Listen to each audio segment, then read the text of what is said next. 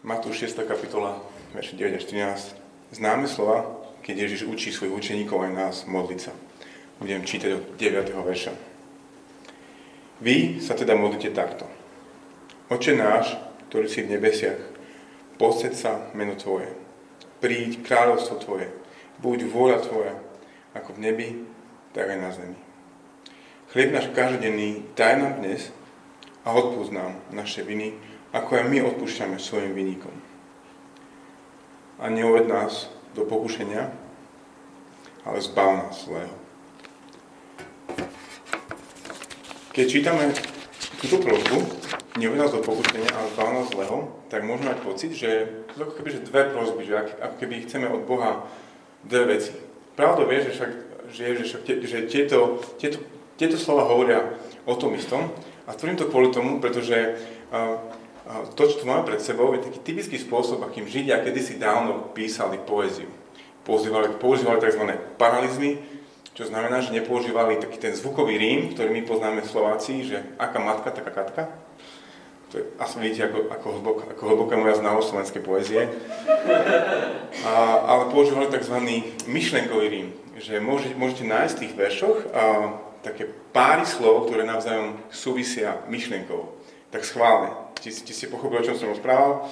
Pozrite sa do toho, do toho 13. verša a skúste hľadať páry slov, ktoré spolu myšlenkovo súvisia a robia tzv. ten myšlenkový súzvuk, alebo rím. Neuved nás do pokušenia, ale zbav nás zlého. A ak to tam vidíte, tak by ste mali vidieť, že, že slova neuvoď a zbav súvisia spolu, ako taký myšlenkový rím, a takisto slova pokušenia a zlo súvisia spolu ako myšlenkový rím. Ak by sme o tejto prozbe e, nevedeli nič, tak určite môžeme povedať, že táto prozba, ktorú nás Ježiš tu učí, aby sme sa modlili, reaguje na reálnu potrebu alebo reálny, reálny problém, ktorý máme, a to je zlý, zlo a jeho pokušenie, pokušenie. A to, čo my v tom potrebujeme, je potrebujeme jeho ochranu, aby, nás, aby sme boli neuvádzaní alebo aby sme boli zbavení tohto zla. A tým, že nás Ježiš toto učí, takto sa modliť, nám pripomína, nám všetkým, alebo snaží sa vytvoriť nás postoj pokory, ktorý hovorí, že sme úplne závislí na Bohu. Nie sme schopní si poradiť so zlom a hriechom a s pokušením, ale sme úplne závislí na Bohu. Viem, že to všetci asi vieme. A napriek tomu myslím, že my, kresťania, sme dobrí v hľadaní svojich vlastných spôsobov, ako si poradiť so zlom, so zlom a pokušením a diablom vo svojom živote. Ten prvý spôsob, ktorý pozorujem sám vo svojom živote, je taká ignorácia. Nikto nie je dokonalý, na niektorých veciach proste nezáleží. A to môže prísť až do také rezignácie, že Snažím sa, robím čo môžem, aby som bojoval s hriechom v mojom živote, ale nedávam to, už roky to nedávam. Niektoré hriechy a pokušenia a zlyhania sa vracajú znova a znova.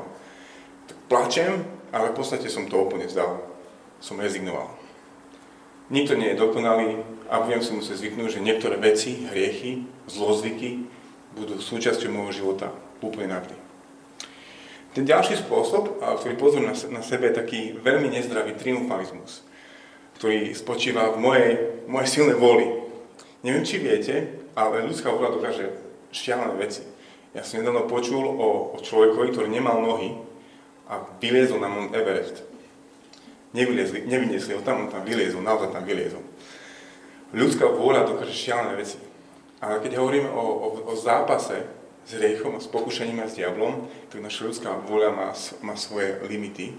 A taký tento prehnaný triumfalizmus nás môže doviezť len po nejakú úroveň, ale ďalej nás nevie doviesť. Možno to aj vaša skúsenosť. Tak teda, ak to sú také nejaké 3-4 spôsoby, ako sa nevysporiadať s hriechom a zlom a s pokušením v našom živote, tak čo je ten správny? Jan, daj nám niečo, čo by sme sa mohli chytiť tak a je toho množstvo. A ako dobre vychovaní kresťania, ktorí celý život chodia do kostola, by som mal mohli povedať, že pokánie je to je tá správna reakcia. Áno je, ale tu na v tejto modlitbe pánovej nás Ježiš učí ešte ďalší spôsob, ako reagovať na zlo a pokušenie a diabla v našom živote. A tým je modlitba. Žiadna raketová veda, ale tým je modlitba. A konkrétne, neuved nás do pokušenia, ale zbav nás zlého. Brat, sestra, milovaný, čo spravíš, keď znova tie pazury toho hriechu a zla sa budú smí naťahovať za tebou? Modli sa. Neuved nás do pokušenia, ale zbav, vytrhni nás zo zlého. To je to asi najpodstatnejšie, čo sa môžeme učiť z tejto, z tejto prozby a, ako to, a v tomto by mala táto prozba formovať naše modlitby. Mali by sme sa vedomovať, že je tu zlo, sme úplne bez, bezradní a bezbranní voči nemu a preto sa máme modliť, aby nás Boh zachránil a ochránil v tom celom. Po zvyšku času by som len chcel prejsť cez tieto veľmi bohaté a silné slova, ktoré máme v tejto prozbe, aby sme ešte hlbšie pochopili, v čom spočíva to zlo, v čom spočíva pochopenie, to pokušenie a v čom, v čom spočíva tá veľká záchrana a, a, a za čo sa vlastne máme modliť, keď sa modlíme neoved nás alebo zbav nás od zlého. Tak začneme tým zlým. Zbav nás zlého. Kto to je alebo čo to je? Grečtina, pôvodný jazyk nám v tom veľmi nepomáha. Mohlo by to byť, že aj to zlo, ale by mohol byť to byť aj ten zlý. No, ja si myslím, a mnoho ďalších si, si, si myslia, že, uh, že je to ten zlý diabol, Satan, pretože celá Biblia o tom, o tom hovorí, že, že tak je a na to aj Ježiš myslel, keď hovoril o, keď hovoril túto prosbu, zbav nás zlého, toho zlého s veľkým Z. Nič nové pod slnkom. Je to starý nepriateľ Božieho ľudu a ja sa vám pokúsim veľmi skrátke zhrnúť ten príbeh Božieho ľudu a chcete príbeh Evanília. Na počiatku Boh stvoril dokonalé nebo a dokonalú zem. Do tohto dokonalého stvorenia vložili ľudí, ale okrem toho bol tam jedna bytosť, had, diabol, satan, ktorý pokúšal a zvádzal prvých ľudí, Adama a Evu, a títo zhrešili.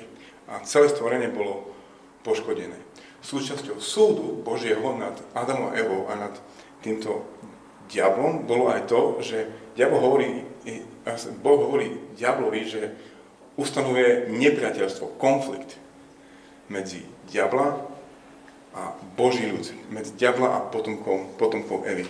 Tu tento konflikt začal, tu tento zlý prvýkrát vyceril zuby doslova a odtedy môžeme tento konflikt pozorovať. Ak poznáte príbeh izraelského ľudu v Egypte, tak je to presne to isté. Boží ľud je, je vzatý v Egypte a zlý faraón stelesňuje zlo a diabla, ktorí sa snažia zničiť Boží ľud. Prichádza však záchrana. Keď ste boli s nami na výlete, čítali sme ten istý príbeh, len trošku s inou omáčkou. Že tam bol zase Boží ľud v Perzii, pod, pod hrozným a zlým Hámanom a kráľom Perzie, oni sa ich snažili zničiť, ale Boh ich zachránil. To, čo sa dialo, keď prišiel Ježiš na túto zem, všetko na nebi aj na zemi sa snažil prekaziť Boží plán. Ale Boží plán bol naplnený. Ježiš zomrel a vstal z mŕtvych. A potom, keď čítame v skutkoch históriu prvých kresťanov, ktorí sa snažia evanelium doniesť do poslednej končiny zeme, čítame aj históriu konfliktov, kde, ľud, kde Boží ľud sa snaží kázať a dnes evanelium a ten nepriateľ, diabol, satan sa to snaží všemožne, všemožne pre, prekaziť. Ak by sme čítali Efežanom, prvú kapitolu, tak má, má, nám Pavel ponúka ešte také presnejšie vysvetlenie, že kto je ten náš nepriateľ a s kým vlastne máme to dočinenie. Hovorí nám o tom, že zdrojom zla v tomto svete sú v podstate tri veci. Je to samotný diabol, hriech v nás a a hriech ľudí okolo nás, to pokušenie sveta okolo nás. Toto je svet, v ktorom žijeme a toto je boj, ktorý bojujeme s týmto zlým a zlom. Čo je však taktika alebo zbraň tohto zla a tohto zlého diabla? Nič iné ako pokušenie. To je tá, tá, tá, tá, tá, tá myšlenková dvojica tohto, tohto slova, zlo a pokušenie. Čo to však to pokušenie je? Možno poznáte, že 7 smrteľných riekov, taký strašne cool film svojho času, a podľa mňa je strašne dobrý v tom že, že podľa mňa každá reklamná kampaň, ak chce byť úspešná, tak sa môže riadiť týmito siedmými hriechmi. Ak, ak postavíte na tú svoju kampaň, určite predáte čokoľvek chcete, chcete predať. No, Biblia nám hovorí ešte aj iný príbeh, a čo vlastne je to pokušenie a ako zlý a diabol a ten nepriateľ pokúša Božích ľudí. Čítame príbeh v Evangelii, kde diabol pokúša Ježiša. A pokúša v podstate troma spôsobmi. Prvá debata je o chlebe. Ježiš je hladný a pôsti sa na púšti a potom a prichádza diabol a hovorí mu, tu sú kamene, premení ich na chleba a na jeca. Ježiš tomuto pokušeniu odoláva, ale je jasné, že diabol skúša, skúša ho pokúšať v tej najzákladnejšej potrebe, tej fyzickej jeho tela. Jedlo, smet, tu môžeme úplne kľudne vložiť všetky ďalšie fyzické potreby ľudí. Túžba po, po sexe alebo hociakom inom pôžiku, ktorý, ktorý naše telo tak túži a pachti za tým. To je jeden z tých spôsobov, ako, ako sa diabol snaží pokúšať kresťanov a, a ľudí okolo. Žiadosť tela. Ten druhý nachádzame v tom istom príbehu, keď čítame o tom, že diabol berie Ježiša na roh chrámu, vysoko nad zemou a hovorí, skoč dolu. Anieli ťa zachránia a to bude veľká show. Všetci ťa budú obdivovať, bude slávny, už nebudeš nejaký niktoško z Galilei, alebo sa tu fláka sám po púšti a nikto vám nevie, staneš sa virálny, keď sa toto stane. Všetci o tebe budú, budú vedieť. To je ďalšie pokušenie.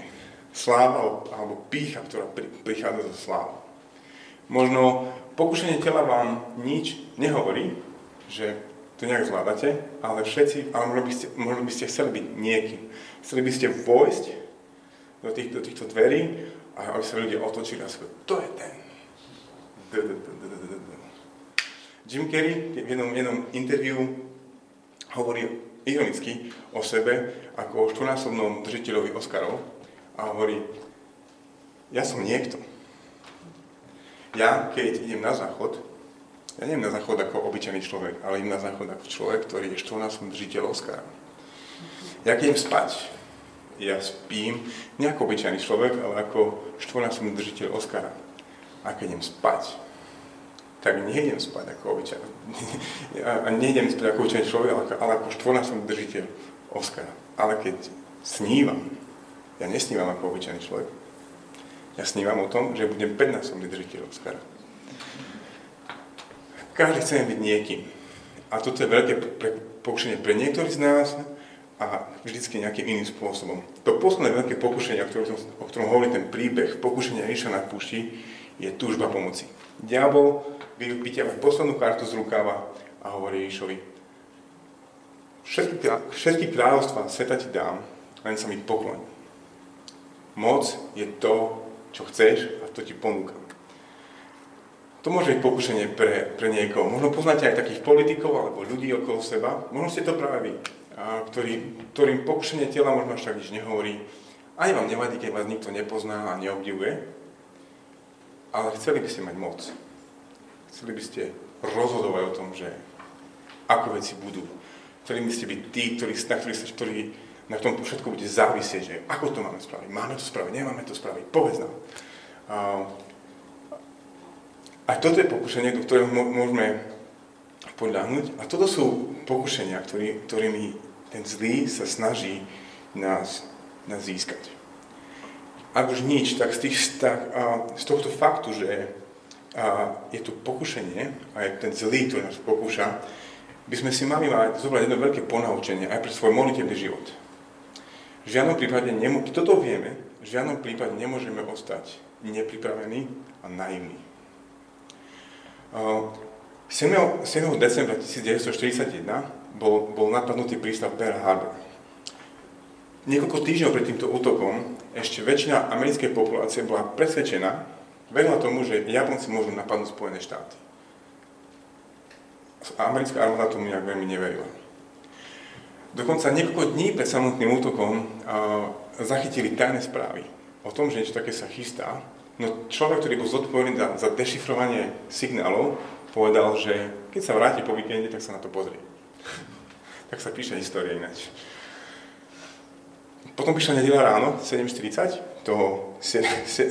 decembra 1961 a na radare videli množstvo lietadiel, ktoré, ktoré prichádzajú na ten, na ten zálev.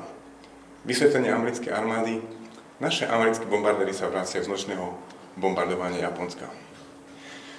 Americká armáda bola naivná a nepripravená. My, kresťania, ktorí sa modlíme túto prozbu a nás do pokušenia z nás zlého, sa učíme nebyť naivní a učíme sa byť pripravení. Je tu zlý, ktorý stále boje proti Božiemu hriechu. My o ňom vieme a sme pripravení. Modlíme sa. Takže, keď sa modlíme túto prozbu, učme, učme sa byť pripravení a nenaivní. Vezme o tom, že je ten zlý a ten nepriateľ. No, nielen to, to nestačí. To, čo nám táto prozba hovorí, je, že príď Bohu a modli sa a pros za ochranu. Aby nám to vysvetlil, tak, aby nám to, táto prozba vysvetlila, tak používa dve slova. Neuvoď a, a zbav. Keď čítame tú prozbu neuvoď nás do pokušenia, tak myslím, že máme aj taký problém, ktorý musíme vyriešiť a ja sa ho pokúšam vyriešiť čo, čo najrychlejšie. Keď to čítame, neuvoď nás do pokušenia, tak to môže, môže znieť, že vlastne Boh je ten, ktorý nás pokúša. On, modlíme sa Bohu a hovoríme Bohu, nevrať do pokušenia, Boh potom musí byť ten, kto nás pokúša a našou úlohou ako modlitevníkov je teda ukecať Boha, aby to prestal robiť, aby sme neboli pokúšaní. To však nie je pravda, aj keď úplne aj tá grecká stavba tej vety to o tom hovorí, že sa to úplne dá tak preložiť a je to úplne legitimné. My však vieme, že tak není, pretože Boh na Biblii hovorí, že Boh nie je ten, kto pokúša. Prečítam len z Jakubovho listu z 1. kapitoly, verše 12 až 15. Blahoslavený, blahoslavený muž, ktorý odolá v skúške, lebo keď sa osvedčí, príjme veniec života, ktorý pán prislúbil tým, čo ho milujú. Nikto nech však, nikto nech v čase skúšky, to isté slovo ako pokušenie, nikto nech v čase skúšky nehovorí, Boh ma pokúša. Veď Boh nemôže pokúšať na zlé, ani On sám nikoho nepokúša. Ale každého pokúša vlastná žiarostivosť, ktorá ho zvádza a láka. Žiarostivosť potom, keď počne, porodí hriech a vykonaný hriech splodí smrť. Je jasné, že Boh nie je pokušiteľ. Ten môj druhý dôvod, prečo myslím, že je to jasné, že Boh nie je ten, ktorý pokúša, je to, že ak by sme povedali, že Boh je pokušiteľ na zlé, tak by, tak by museli ísť svojmu vlastnému charakteru. My vieme, že Boh je svetý a je svetý aj vo svojej dobrote. A svetý a dokonalý dobrý Boh, náš Otec, nemôže chcieť, aby sme zlyhali, aby sme padli do hriechu. Toto, nie, toto, toto nesúvisí s jeho charakterom. Ak však chceme pochopiť, aké miesto má Boh v našom pokušení a v tom takom zvláštnom tanci, že my, diabol a Boh a pokušenie v tom celom, tak skvelý, skvelý príklad je príbeh knihy Job. Ak ste nečítali, Job je príbeh o tom, ako istý Job, ktorý je veľmi bohatý a šťastný, príde o všetko. Príde o majetok, o rodinu a o vlastné zdravie. A nakoniec vyznáva, doteraz som len vedel o Bohu, ale teraz som naozaj poznal. Tento príbeh však začína nie na zemi, ale začína v nebi. A začína rozhovorom medzi Bohom a diablom. Diabol prichádza a v podstate hovorí Bohu, počuj Bože, ten Job ťa miluje a uctieva a je z teba hotový. Nečudo, keď je taký bohatý a darí sa. Ale skús mu to zobrať, uvidíš, že ťa prekleje. Na tomu Boh hovorí, tak, skúš, tak ho vyskúšaj, pokúšaj to isté slovo a uvidíš, že ma neprekleje. Ak sa spýtame jednoduchú otázku, že kto je konec koncov zodpovedný za Jobov, Jobov život a pokušenie a skúšku, jasne, že je to Boh. Ale kto, či to bol nápad, kto je zdroj tohto pokušenia a tejto skúšky, tak je to diabol. A presne to platí, aj keď sa modlíme túto prozbu. Vieme, že Boh nemôže pokúšať, ale Boh má autoritu rozhodnúť o tom, ako a kedy a kde budeme pokúšaní. A keď sa teda modlíme, neuved nás do pokušenia. Modlíme sa, aby dobrý Boh, náš Otec v nebesiach, riadil naše kroky tak, aby sme nepadli do hriechu alebo do pokušenia, ktoré by nám otrhlo hlavu. O to sa modlíme. A môžeme vedieť, že to aj naozaj tak bude, pretože pre Korintianom máme skvelé zasúbenie pre všetkých nás, ktorí bojujeme s hriechom a sme pokúšaní. Počúvate tieto slova. Skúška, ktorá na vás doľahla, je len ľudská. Boh je však verný. On neopustí, on nedopustí, aby ste boli skúšaní nad svoje sily a so skúškou dá aj východisko, aby ste ju vládali zniesť. Boh presne vie, čo sme schopní zniesť. A my sa, pro, a my, a my sa modlíme v tejto prozbe nevedosť do pokušenia, aby to naozaj tak bolo. Ty vieš, čo znesieme, ved naše životy tak, aby diabol a pokušenie sa nikdy nedostali tak blízko, aby sme padli a otrhlo nám to celú hlavu. Neuved nás do pokušenia. Je tu posledné slovo zbav, ktoré štyri písmena a znie tak sucho, ale Biblia o tomto slove hovorí veľmi šťavnato. Biblia hovorí o tomto slove, že zbav, ako používa toto slovo na, na prípady, keď je nejaká korisť vytrhnutá z pazurov dravca alebo nejaké šelmy. Čiže keď hovoríme o to, keď, som, keď nás Ježiš učí, že nás zlého, tak nás učí, vytrhni nás z tých, z tých, z tých pazurov zla a diabla.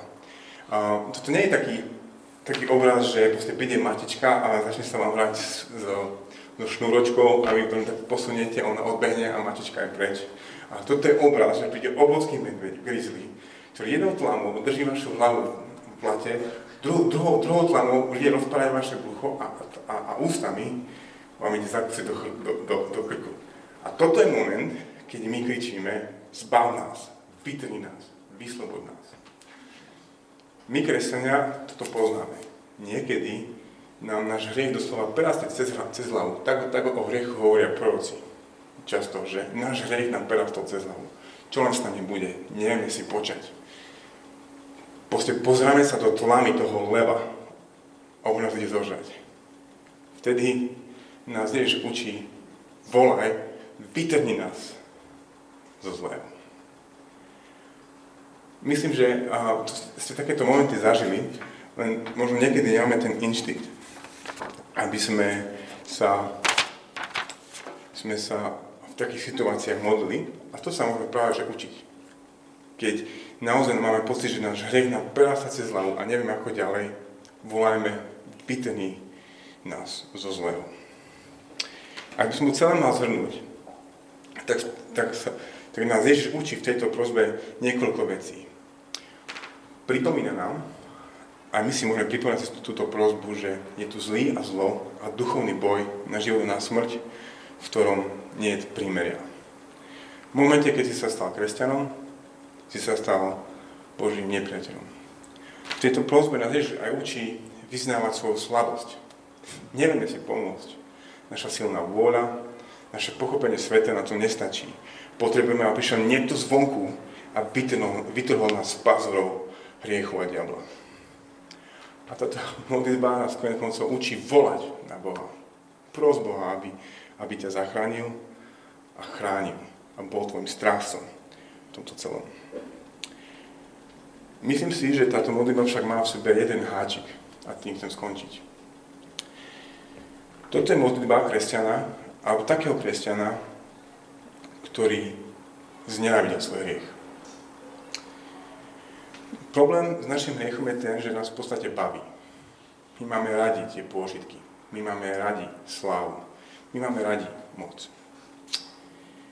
A tu nás Ježiš učí modliť sa Bože, ak je to možné, už nikdy viac. Neviem, či si nejaké nad tým premyšľali, ale je to veľmi ťažká modlitba, lebo máme radi svoj hriech. Náš hriech je niekedy ako taká nejaká rastlinka, ktorá, ktorú máme skrytú niekde v rohu a, a on by mohol tam zakapať, ale my sa stále snažíme, aby ak nikto nevidí, z času na čas ju polejme a vyniesieme na slnko, aby sa nadýchala slnka, aby prežila a potom zase skrieme a sme v pohode. V tejto modlitbe hovoríme Bohu, Bože, nech tá slinka zdochne. Mám dosť toho. Aby sme sa toto modlili, nepotrebujeme nič menšie ani väčšie ako zázrak. zázrak toho, že Boh niečo spraví, že my tak znenávidíme hriech, že budeme schopní povedať Bohu, Bože, ak je to možné, už nikdy viac. A skúste len premýšľať, čo je tá vaša taká tá rastlinka, ktorú, ktorú si pestujete, a, alebo čo sú tie vaše také šmiklavé plochy, či je to túžba tela, túžba pomoci, alebo túžba po sláve byť niekým. Učme sa, my ako zbor, ako, ako církev, práve v týchto situáciách modliť. Neuvoď nás do pokušenia, zbav nás zlého. Bože, ak je to možné, tak už nikdy viac.